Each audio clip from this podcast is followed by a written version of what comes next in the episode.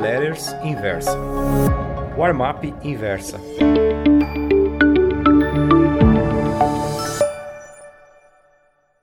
Oi, meus amigos. O título da crônica da Warmap Pro de hoje é De Olho no Urso. Durante a madrugada de domingo para segunda, no Ocidente, com os mercados chineses já em horário de expediente normal, o yuan voltou a ser cotado a 7 por 1 contra o dólar, o que não acontecia desde 2008.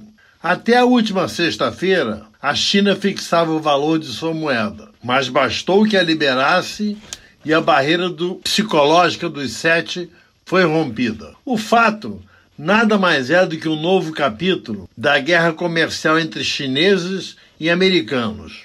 Como estamos falando das duas maiores potências econômicas do planeta, isso tem reflexo em todos os mercados mundiais.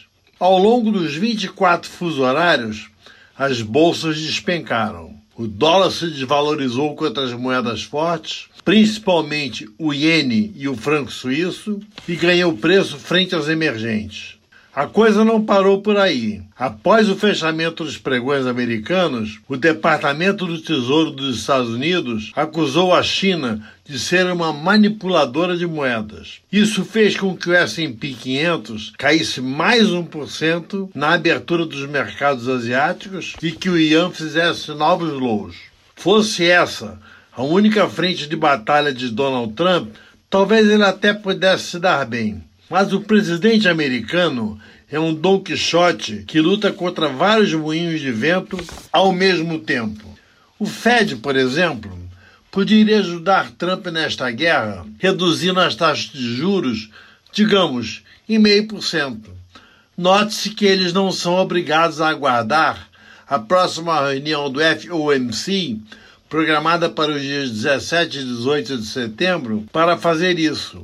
Os governadores da reserva podem tomar esse tipo de decisão através de conference calls a qualquer momento.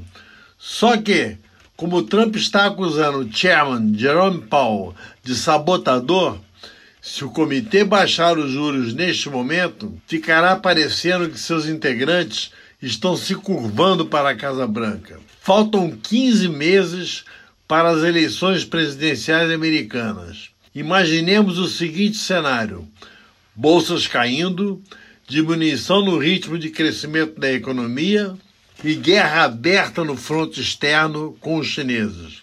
Em fevereiro de 1991, após a vitória da coalizão liderada pelos Estados Unidos na Guerra do Golfo, a popularidade do presidente George H. W. Bush, o Bush pai, atingiu 89%.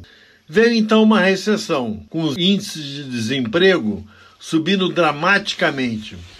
O velho Bush perdeu as eleições de 1992 para o democrata Bill Clinton, até pouco tempo antes, um obscuro governador do Arkansas.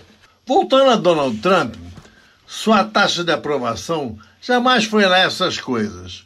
O máximo que conseguiu se aproximar foi de um 50-50. Se a economia desandar por causa da crise com os chineses, ele poderá perder o salão oval para um democrata.